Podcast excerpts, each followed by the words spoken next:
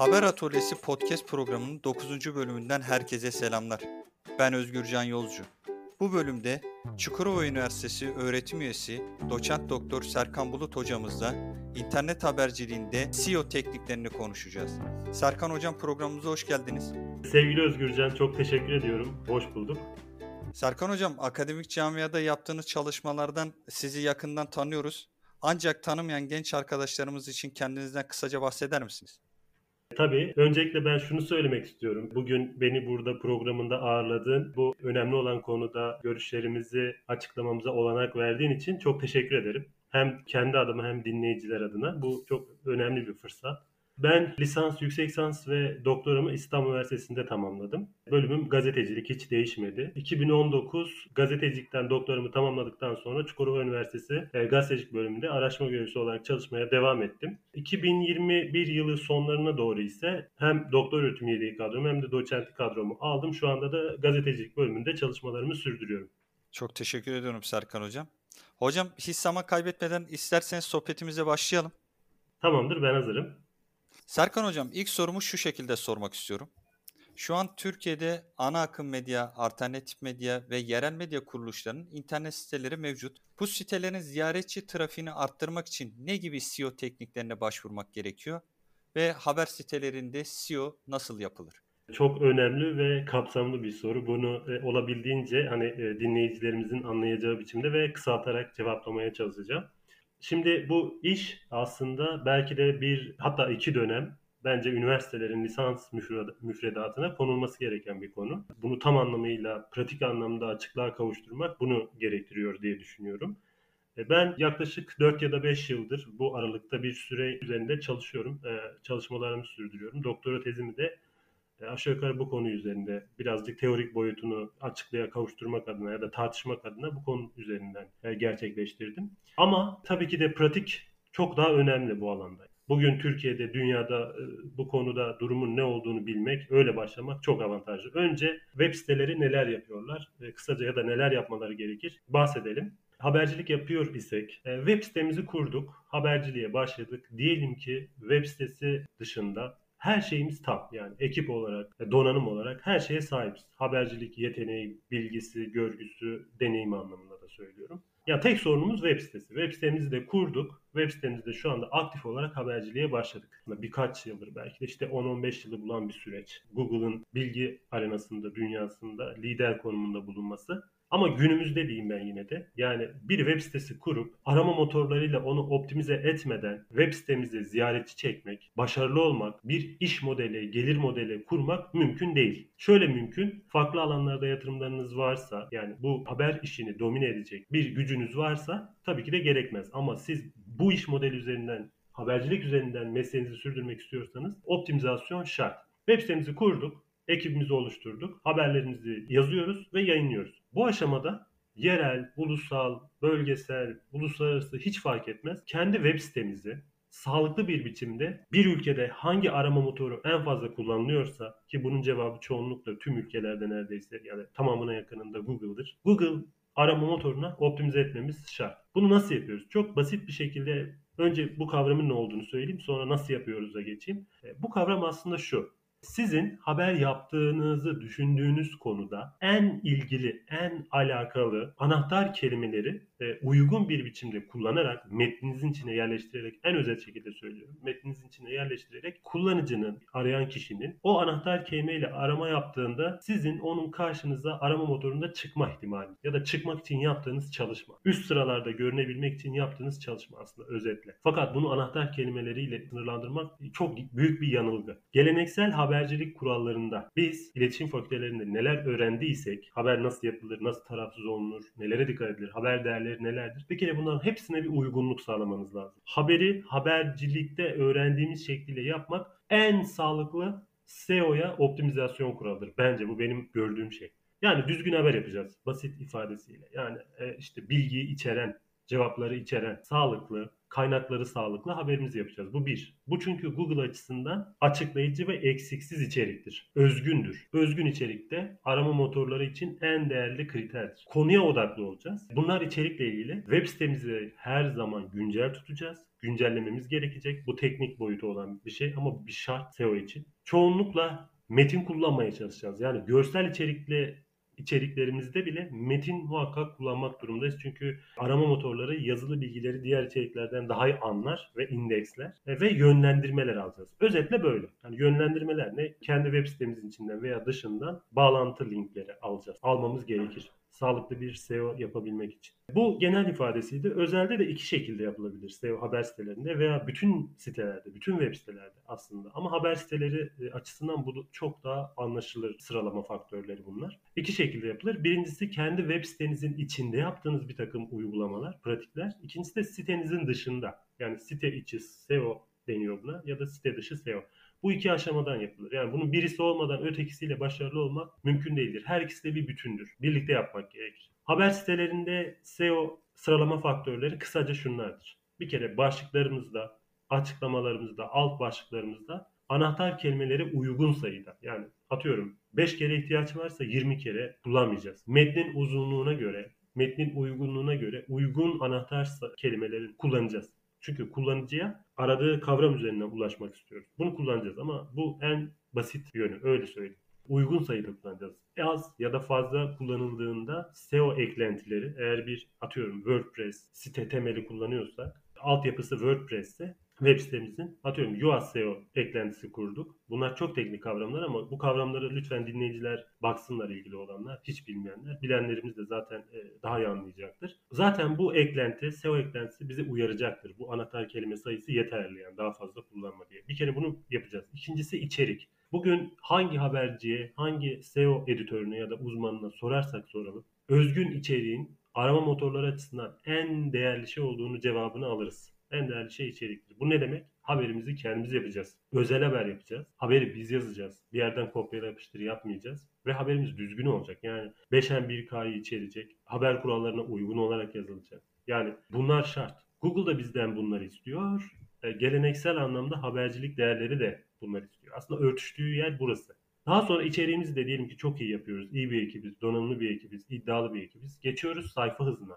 Sayfalarımız hızlı değilse web sitemizde ne kadar SEO kriteri uygularsak uygulayalım Google açısından düşünürsek algoritma bizi uygun şekilde sıralamayacaktır. Çünkü ziyaretçi yani okuyucu sayfalar hızlı değilse bir sayfaya tıkladığımızda ya açılmıyorsa eskiden 7 saniyeydi bu şimdi günümüzde maksimum 3 saniyede açılmıyorsa e, okuyucu terk ediyor siteyi. Yani bu kayıp. Google bunu indeksliyor ve bizim sayfamızın yavaş olduğunu söylüyor bize. Bu durumda bu da SEO açısından sıkıntılı olmuş oluyor. Mobil sayfalarımız gerekiyor. Hızlandırılmış mobil sayfalar bir sonraki aşama. Bunu çok basit söyleyeceğim. Bir web sitemiz varsa bu web sitemizi Google'ın AMP adını taşıyan hızlandırılmış mobil sayfalar projesi için uygun hale getireceğiz. Bu durumda bizim web sitemiz hem bilgisayar yani PC üzerinden hem de mobil yani cihazlar üzerinden rahatça erişilebilir olacak. Bunu yapmadan çünkü niye? Günümüzde artık e, haber zaten çok fazla okunmuyor. Okunan haberler ise web sitesi üzerinden okunan haberler mobilden, ağırlıklı olarak mobil cihazlardan okunuyor. Bu yüzden siz biz mobil cihazlara uygun habercilik yapamazsak, web sitemiz buna uygun değilse SEO'muz başarısız olur yani. Erişimimiz başarısız olur. Trafiğimiz başarısız olur. Google'da indekslememiz başarısız olur. Fotoğraflara da optimizasyon yapacağız. Bu çok teknik bir konu ama e, aynı metne yaptığımız gibi bir takım adımlar var. Bunları fotoğraflarımızda, videolarımızda da uygulayacağız. Bu da şart. Çünkü bazen kullanıcılar sadece bir görsel aratarak bile Google'da bunu biz de yapıyoruz. Böyle bir düşünürsek yapıyoruz yani. Hani bir görsel aratıyoruz. Sonra görselin linkine tıklıyoruz. İşte bu o görselin aslında optimizasyonun yapıldığı anlamına geliyor. Bir kavramı aratıp görsel buluyorsak ya da görseller bölümünde en öne çıkan görseller aslında görsel optimizasyonu yapılmış görsellerdir ve biz bu siteye tıklarız. Site buradan trafik elde eder. Ziyaretçi elde eder. Bu da SEO'nun önemli bir parçasıdır. Site haritası çok önemli bir şey. Bu da yine teknik bir konu ama gerekli bir konu. Site haritalarının e, sitede kalmanız durumunda arama motorlarının sayfanızı çok daha kolay bir biçimde indekse eklemesine yardımcı olur. Bunu dikkat edeceğiz. Zaten web sitemiz varsa temel bir donanıma sahip olduğumuz anlamına gelir. Bunu da takibini yapmak durumundayız. E, site içiye devam ediyorum. Dahili linkler var. Yani Siz kendiniz bir konuda bir açıklamalı bir haber yapıyorsanız diyelim ki bu haberle ilgili diğer haberlerin linklerini haberin içerisine uygun yerlere kopyalamak gerekir. Bu ne demek? Ziyaretçiye yani sizin organik okuyucunuza şunu demek. Siz bu konuda okuyorsunuz ama dilerseniz bakın buna benzer başka haberleriniz de var. Hani detaylı bir araştırma yapmak isterseniz bu haberleri de okuyabilirsiniz demek aslında. Bu nedenle dahil linkleri kullanmak lazım. Çok teknik bir konu ama çok inanılmaz gerekli bir konu SEO açısından. 404 hata takibini gerçekleştirmek lazım. E, bu önemli. Eğer bu hatalar varsa veya çoksa buna uygun yine teknik bir konu ama 301 yönlendirmeleri yapmamız lazım. 301 yönlendirmeleri de ziyaretçinin bir sayfaya tıkladığında sayfanın muhakkak açılması. O sitede herhangi bir sayfanın yönlendirilmiş bir sayfanın yani o eski haber artık olmasa da onun yerine yönlendirilmiş yeni bir haber sayfasının muhakkak açılması. Açılmadığında ziyaretçi sayfayı terk eder. Bu da yine SEO açısından başarısızlık, başarısız bir sonuç elde etmemizi sağlar. Bir de e, site dışında yapılması gerekenler var. Şimdi içerik dedik. İçerik site içi için çok önemli şey. Evet özgün haber. Ama bu aynı zamanda site dışı açısından da çok önemli bir SEO örneği. Kaliteli içeriğin olması. Kaliteli işte dediğimiz gibi 5M1K'nın cevaplarını vermesi, kaynağın sağlıklı bilgiler aktarması, dilin doğru kullanılması, haberin özgün olması, bu kriterler e, okuyucularımızın, ziyaretçimizin daha fazla olmasının yanı sıra sitemizde geçirilen sürenin de kaliteli içerikler dolayısıyla artması demek. O yüzden site dışı. Yani bir ziyaretçi, bir okuyucu web sitemize geldiğinde bir haberi okuyorsa kaliteliyse o haber orada durma süresi artar ve benzer haberlere de tıklamaya başlar. Bu da SEO açısından başarı elde edilmesini getirir sonuç olarak. Anahtar kelime hem site içi bir faktördü. Site dışında da faktör. Niye? Çok kısa söyleyeyim sizin anahtar kelimeleri belirlerken bir rakip analizi yapmanız lazım. Yani benim rakibim hangi kelimeyi, hangi anahtar kelimeyi kullanmış. Mesela bir örnek verip bugün oldu henüz. Bugün mesela yıllık tüfe oranları, aylık tüfe oranları açıklandı TÜİK tarafından. Mesela birçok web sitesi, haber sitesi şu anda bunu haber yapıyor. Mesela hangi anahtar kelimeleri kullanabiliriz? Rakip analizi yaptığımızı düşünelim. Birisi şöyle kullanmıştır. 2022 Mayıs tüfe oranı. Birisi bunu kullanmıştır. Uzun olabilir. Tek kelime olmayabilir anahtar kelimeler. Birisi demiştir ki 2022 memur zammı. Biri demiştir ki Temmuz memur maaşı. Bakın bunlar hepsi birbiriyle ilgili. Hepsi aynı konuyu söylüyor aslında. TÜİK'in o sonuçları açıklama ya da TÜİK'in Mayıs ayı tüfe oranları. Bunların hepsini kısalta, kısaltarak daha anlamlı hale getirerek rakiplerimizin de kullandığı kavramlara bakarak uygun kavramları bizim kendimiz açısından özgün kavramları kullanmamız site dışı faktördür aslında. Bu aynı zamanda rakip analizini de yapmamızı sağlar. Rakip analizini yaparken şunu da bakmak lazım. Madem anahtar kavramlara bakıyoruz. Rakipler back, backlink vermiş mi? Yani destek link vermiş mi? Almış mı? Nereden almışlar? Nereye vermişler? Bunlar bizim için önemli. Özellikle başarılı olarak tanımladığımız web siteleri bunu yapıyorsa ve biz bunları analiz ediyorsak bu bizim için iyi bir örnek oluşturur ve bu, biz de buna benzer bir yol, yöntem geliştirebiliriz. SEO editörü olarak, SEO habercisi olarak. Bu nedenle rakip analizini her yönünü başarılı bir web sitesinin rakip analizini her yönünü yapmak bize başarı noktasında fayda getirir.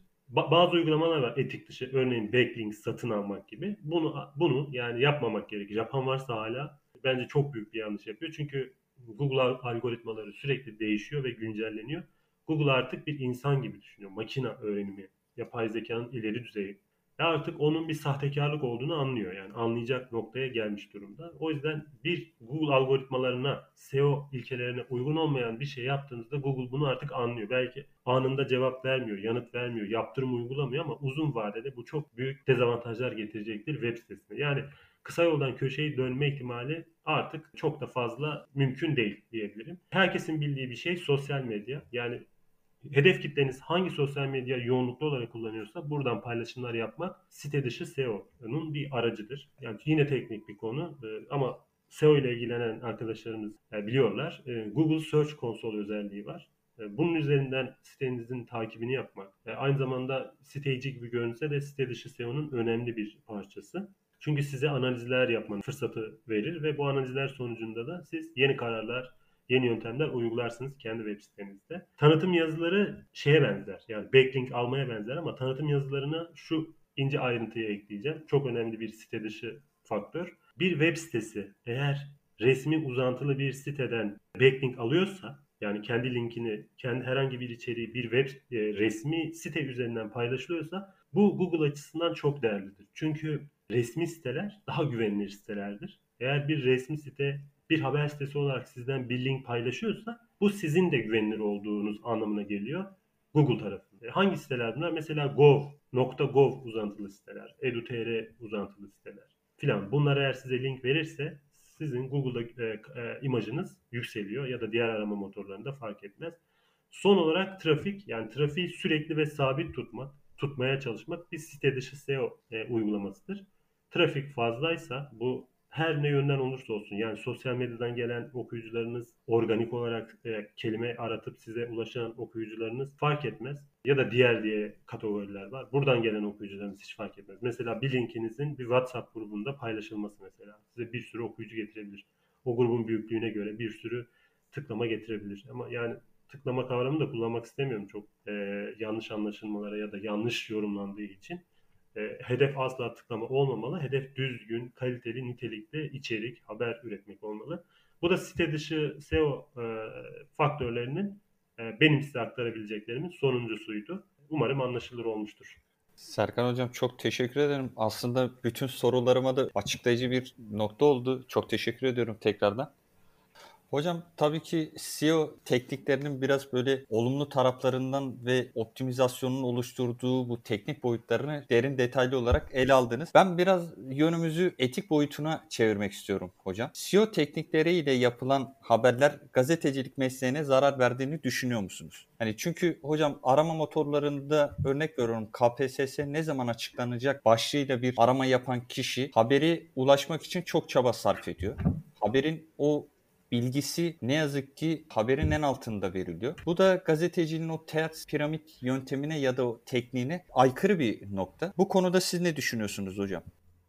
Bu soru için ayrıca teşekkür ediyorum. Bu akademik düzeyde, etik düzeyde habercilik konusuyla ilgilenen ve bu durumun farkında olan bütün isimler için bir yaradır aslında bu durum. Şöyle bir şey söz konusu. Yani ben kimseye bunu özel olarak yönlendirmiyorum, yöneltmiyorum ama Türkiye Cumhuriyeti haber medyasında bu devletimizin sınırları içerisindeki bazı şeyler yanlış anlaşılıyor en hafif ifadesiyle. Yani olduğu gibi değil de olması istendiği gibi anlaşılıyor. SEO kriterlerini uygulamak da birazcık böyle bir şey. Şimdi amaç sadece ticari olunca, ticari kazanım elde etmek olunca başka kaygılar biraz daha geri planda tutulabiliyor bazen. Üzülerek söylüyorum. Ben ziyaretçiyi web siteme çekeyim de sonuç ne olursa olsun kalsın kalmasın yani işte buna tık haberciliği diyoruz. Tık tuzağı haberciliği diyoruz. Bu kendi içerisinde başka başka sorunlar, yeni yeni kavramlar da ortaya çıkarıyor ve hani önce genel olarak düşüncemi söyleyeyim. Evet, haberciliğe zarar verdiğini düşünüyorum. Büyük bir zarar verdiğini düşünüyorum. Hatta böyle yapılmaya devam ederse haberciliğin başka düşmanının da olmasına gerek yok. Gerçekten haberciliğe en çok zarar veren şeylerden birisi internet haberciliğinde yeterli yeterince donanıma sahip olmamak, kavramları, uygulamaları bazı değişim ve dönüşümleri yerinde takip edip uygun bir biçimde, etik, ahlaklı bir biçimde kullanmamak. Ne yapılıyor? Şu yapılıyor. Başlıkta içerikle alakasız. Yani içerikte farklı şey anlatılıyor, başta farklı bir şey anlatılıyor. Amaç ne? Her zaman ziyaretçiyi, okuyucuyu web sitesine çekmek. Daha fazla tık almak. Yani sansasyonel başlık atılıyor. Başlığın içerikli haberciliği yok. Yani clickbait habercilik diyoruz buna diğer yandan da. Yani diyorsunuz ki mesela bir fotoğraf koyuyorsunuz tamam mı? Ben bunun çok örneğini çok görüyorum da bu aklımda kalmış. Bir fotoğraf koymuş bir web sitesi. Büyük olay İçişleri Bakanlığı'nda istifa demiş. Fotoğrafta da İçişleri Bakanımız var tamam mı? Şimdi ilk bakan kişi İçişleri Bakanı istifa mı etti diye algılar. Yani bunun için çalışılıyor. Bunun için uğraşılıyor. Bu tık tuzağı haberciliği. Bu Google açısından da, kullanıcı açısından da, okuyucu açısından da geçerli bir şey değildir. Sürdürülebilir bir şey değildir. Tıklıyorsunuz. İçişi, o, o da zaten başta yok öyle bir bilgi. Böyle yarım cümleler, kopuk kopuk kelimeler, birbiriyle alakası olmayan ard arda gelen iki farklı cümle. Upuzun böyle yarım sayfalık bir spot. Bold yazılmış. Bold niye yazılıyor? Çünkü bazı metinleri bold yazdığınızda anahtar kavramlar o metnin içinde geçiyorsa Google algoritmaları bu metni daha çabuk indeksliyor. Daha çabuk görüyor. O kavram arandığı zaman. Mesela İçişleri Bakanlığı Bakanlığı arandığında o kelime haber içinde bold yazılıyorsa, kalın harflerle yazılıyorsa ve birkaç defa geçiyorsa uygun sayıda diyelim. E, Google bunu daha çabuk indeksliyor. Bu da bir, bir hile aslında en basit tabiriyle. Böyle bold yazılmış, upuzun, yarım sayfa spot, hiçbir şey anlatmayan tarihler ardarda, cümleler yarım yarım, üç noktalar falan böyle. Sonra okuyorsunuz gerçekten bir istifa varsa kim etti yani bu bunu arıyorsunuz bir, böyle bir canhıraş metnin içinde. Gidiyorsunuz gidiyorsunuz işte İçişleri Bakanlığı işte bilmiyorum ne kurulunda bir tane üye. Yani hiç tanımadığınız bir herhangi bir şeyle ilgisi olmayan, siyasi bir sorunla, durumla ilgisi olmayan, kullanıcıyı ama kandırmayı hedeflemiş. Böyle içerikler. Şimdi bunlar e, haber dışıdır, etik dışıdır zaten ve bunlar sürdürülebilir değildir. Bak kısa vadede bakın çok, çok net şunu söyleyebilirim. Kısa vade size ziyaretçi getirebilir, okuyucu sağlayabilir. Siz de herkes web sitesini kuran, habercilik yapan herkes bu yöntemlere rahatlıkla başvurabilir. Bu sadece etik dışı SEO adımlarından, uygulamalarından bir tanesi. Daha onlarcası var. İnsan, inanın sizin bizim aklımıza gelmeyecek şeyler var. Yani nasıl geliyor diyorum ben bunu yapmak. Çok detay. Black Hat SEO yani siyah şapka SEO yöntemleri var mesela. Okuyucularıma, şey, pardon programın dinleyicilerine bunu öneririm. O Black Hat SEO yani siyah şapka SEO'yu da araştırsınlar. Bakabilirler ilgililerse. Bir de bunlar var. Neler neler daha içerisinde. Bu en basit ifadesi belki de bunu yapabilmek. Başlıklarda, açıklamada, metinde ilgisiz, alakasız şeyler yazmak. Ama uzun vadede inanın şeyi küstürecektir okuyucu. Yani okuyucu size tepki gösterecektir. O da olmadı. Şey Google size tepki gösterecektir. Yani sizin indekslemenizi zayıflatacaktır. Üst sıralarda daha fazla çıkartmayacaktır. Anlayacaktır yaptığınız tırnak içinde yani SEO sahtekarlığını diye ben düşünüyorum. Bunları söylemek istiyorum. Hocam çok teşekkür ederim. Hocam bir de takipçimizden gelen bir soruyu size yönetmek istiyorum. Takipçimiz şu şekilde bir soru yönetmiş size. Algoritmaların haber ve okuyucu arasında kurabileceği ne gibi bağlar vardır? Çok teşekkür ederim. Çok güzel bir soru yine. Algoritmalar her gün hayatımızda daha da fazla yer almaya başlıyorlar. Her alanda yani bizim dijitalle olan bağımız e, algoritmalar üzerinden şekilleniyor. Bunu söyleyebilirim ama önce ne olduğunu belki de kısaca bakmakta fayda var daha açıklayıcı olması açısından. Bu kavram genellikle yani incelendiğinde işte matematikte, programlama dillerinde, teknoloji alanlarında kullanılıyor gibi görünüyor. Yani sadece bu alanlara özgüymüş gibi görünüyor. Ama aslında biraz daha gerçekçi, realist bakmak gerekirse biz bunu günlük hayatımızda bile kullanıyoruz. Algoritma mantığını. Algoritma da olduğundan olduğunun farkında olmadan yani o kavramı kullanmadan düşünmeden ama Günlük hayatımızda buna benzer bir şeyin içerisindeyiz, olgunun içerisindeyiz. Bir örnek vereyim mesela. İşte Çukurova Üniversitesi'ne gelmek istiyorsunuz değil mi? Siz ne yapıyorsunuz? Adana'ya geldiniz. Bir tane yol tarifi alıyorsunuz. Havaalanından veya işte otobüs terminalinden. Bu tarifte uyduğunuz bir takım aşamalar var. İşte sağa dön, sola dön, düz git, düz devam et filan şeklinde. Bunların her biri bir komuttur. Bu komutlara uyduğunuz bütün adı da aslında algoritmadır. Çünkü niye? sonuçta sizi bir hedefe ulaştırır. İşte algoritma da böyle bir takım komutlardan oluşan, e, ondan sonra onu dinlediğimizde de bizi hedefe götüren, o, uygulama, o komutları uyguladığımızda hedefe götüren bir mantıktır aslında. Çözüme ulaştırmak için kurgulanmış bir mantık. Programlama ve yazılım dilleri de bu şekilde oluşturulur. Yani Google'da bir yazılım aslında. Onda da algoritma mantığı var ve hem de çok gelişmiş ileri düzey e, bir yapay zekaya dayalı bir algoritma mantığı var. Diğer sosyal medya uygulamaları ve hesaplarında da var yani işte aklımıza hangisi geliyorsa fark etmez. Arka planlarında bir algoritma mantığı çalışır. Web sitelerinde de bu haber sitesi de olsa başka bir sitede olsa yine algoritma mantığıyla çalışır. E, habercilikte nasıl olur peki? Şimdi Google'da bir konu hakkında en çok aranan kelimeler, en çok bir konu hakkında. İşte mesela ben bugün memur maaş zammı örneğini verdim. Belki işte yarın bir olay gerçekleşecek Türkiye'de. Olumlu ve olumsuz fark etmez. O kavramı biz aratmaya başlayacağız Google'da. E, bu anahtar kelimeler en çok aranan kelimeler olarak Google tarafından indeksleniyor. En fazla hangi kelimeler yazıldıysa o olayla ilişkin. Biz de okuyucular olarak bu Google'a bu kelimeleri arattığımızda Google şunu yapıyor mantık olarak. Algoritması buraya dayanıyor. En iyi şekilde yani bu kelimeleri bizim aradığımız olguyu, kavramı, olayı en iyi şekilde kullandığını, açıkladığını düşündüğü siteyi üst sıralarda bizim karşımıza çıkarıyor. Hemen buraya bağlantılı olarak algoritma ve kullanıcı arasındaki etkileşimi şöyle söyleyeyim. Biz eğer arama motoru kullanıyor isek, yani bazı özellikle genç nesillerin, Z kuşağının Google'ı fazla kullanmadığına yönelik bazı çalışmalar, endişeler var. Ama yine de kullanan önemli miktarda bir popülasyon var. Google arama motorunu kullanan bizler şunu bilmemiz lazım. Bir kavram arattığımızda bize o kavramla ilgili en alakalı şey ya da bizim istediğimiz şey her zaman çıkmıyor ne çıkıyor biliyor musunuz bizim karşımıza? Bizim karşımıza şu çıkıyor. O kavram hakkında kendi web sitesini en iyi optimize etmiş olan site veya içerik çıkıyor. Bazen bu her zaman bütün cevaplarımız, bütün sorularımıza cevapları içermez. fazla alakalı bile olmayabilir. Ya bu sizin verdiğiniz o spor haberleri örneğinde de böyle. Belki de en alakalı değildir ama sitesini en iyi şekilde optimize etmiştir. Kısa süreli bir kandırmaca da olsa. En iyi şekilde optimize eden bizim karşımıza çıkan Google algoritması böyle çalışır. Onun en iyi şekilde o ifadeleri kullandığını, o durumu açıkladığını düşündüğü web sitesini üst sıralarda 1, 2, 3 bizim karşımıza çıkarır ve biz buraya ulaşırız aslında. Bilgi erişimi doğrudan sağlar. Google algoritması Google üzerinden, arama motorları, tarayıcıları üzerinden kullanıcının aradığı kavramları en ilgili olduğunu düşündüğü içerikleri okuyucunun karşısına koyar. Google algoritmasının mantığı işi budur. Web sitesini indeksler, içeriği indeksler, uzunca bir süre takip eder ve sizin arattığınız o kavrama e, kavramın e, o içerik içerisinde açıklayıcı olarak kullanılıp kullanılmadığına bakar. Bunu da çok kısa bir süre içerisinde yapar ve e, binlerce belki de binlerce demesen bile yüzlerce belki metin içerisinden, içerik içerisinden en alakalı olduğunu düşündüğü içeriğin karşınıza koyar. İşte Google algoritmasının mantığı budur. Habercilikte de bu böyledir. Haberlerde de her zaman en e, açıklayıcı haberi biz bulmayız. Google'ın algoritmasının yani SEO algoritmasının en uygun veya en açıklayıcı olduğunu düşündüğü içeriği buluruz. Bu nedenle şu çok önemli. Özellikle özgür haberci. Senin ismin sevgili Özgür.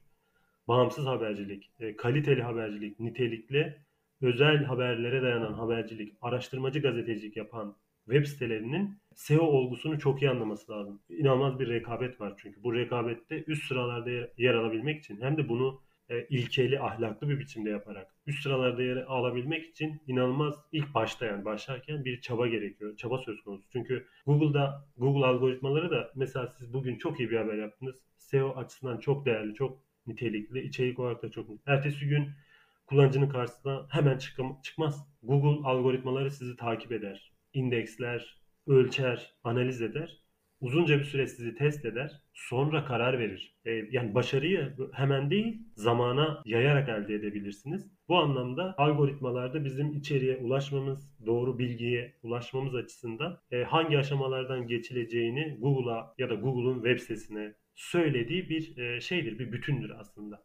Bu anlamda okuyucu, web sitesi ve arama motorları arasında bu şekilde bir algoritmik bağ söz konusudur diyorum. Umarım açıklayabildim. Hocam çok teşekkür ediyoruz. Programın da yavaştan sonuna geliyoruz Serkan Hocam. Ben son olarak da şu soruyu sormak istiyorum size. Gazetecilik bölümünde eğitim gören öğrenci arkadaşlarımıza tavsiyeleriniz nelerdir hocam?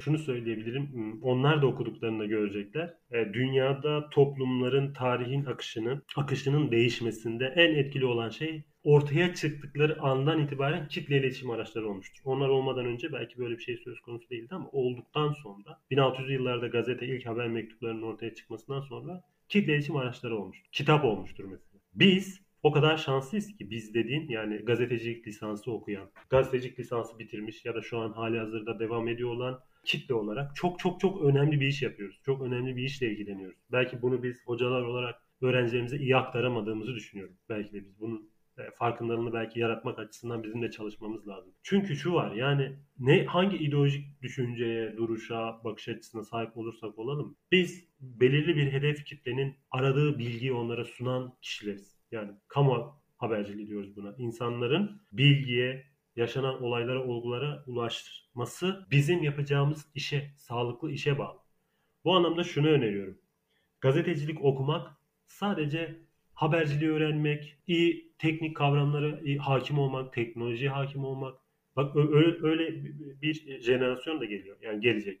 Çok iyi program kullanan, çok iyi bilgisayar kullanan, cep telefonu kullanan, bu dediğimiz kavramları çok çok iyi yapan yani günlük hayatta. Fakat şu var. Gazeteci e, bir hukukçu, bir tıpçı, bir işte ne bileyim mühendisten ayıran gazeteci. Bunlardan ayıran şey şu. Toplumsal olayları yorumlayabilme, analiz edebilme donanımına sahip olmak. Bunun için de bence muhakkak lütfen disiplinler arası bir okuma yapması gerekiyor diye düşünüyorum. Yani çünkü bir olayı 100 kişi görür her biri kendi perspektifinden değerlendirir. Fakat gazeteci gördüğünde o da kendi donanımıyla değerlendirecektir. Nereye gideceğini, hangi kavrama baş, kaynağa başvuracağını, hangi dille açıklayacağını. Yani etkili bir iletişim modelidir gazeteci. En etkili, mesajı en etkili verme biçimidir aslında. Bu nedenle kişinin kendisinde çok donanımlı olması lazım. Yani pratik açıdan da, teorik açıdan da bu meslek bir bütünü oluşturuyor. her ikisi konusunda da gerçekten özverili, gayretli bir çalışma yapılması lazım.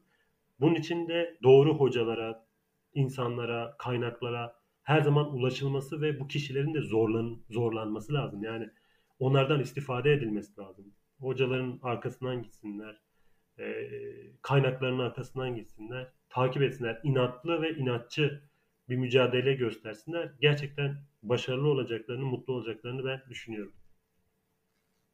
Hocam tavsiyeleriniz ve programa katkınız için çok teşekkür ederim. E, ben teşekkür ederim tekrardan beni burada ağırladığın için Özgürcan. Ve dinleyici arkadaşlarımızın hepsine de teşekkür ediyorum. İlgileri, e, sordukları soru, sorular. Biliyorum birden fazla soru e, gelmiştir. Evet hocam ben, biz aralarından seçerken de çok zorlandık gerçekten. Hepsi kaliteli sorulardı. Çok mutlu oldum. Ee, çok teşekkür ediyorum. Sizler de çok kıymetli bir iş yapıyorsunuz. Ee, emeklerinize, yüreğinize sağlık. Ee, umarım faydalı olmuştur diye düşünüyorum. Çok sağ olun. Haber Atölyesi podcast programının 9. bölümünün sonuna geldik. Bizleri dinleyen, destek olan herkese çok teşekkür ederiz. Bir sonraki bölümde görüşmek dileğiyle, dayanışmayla.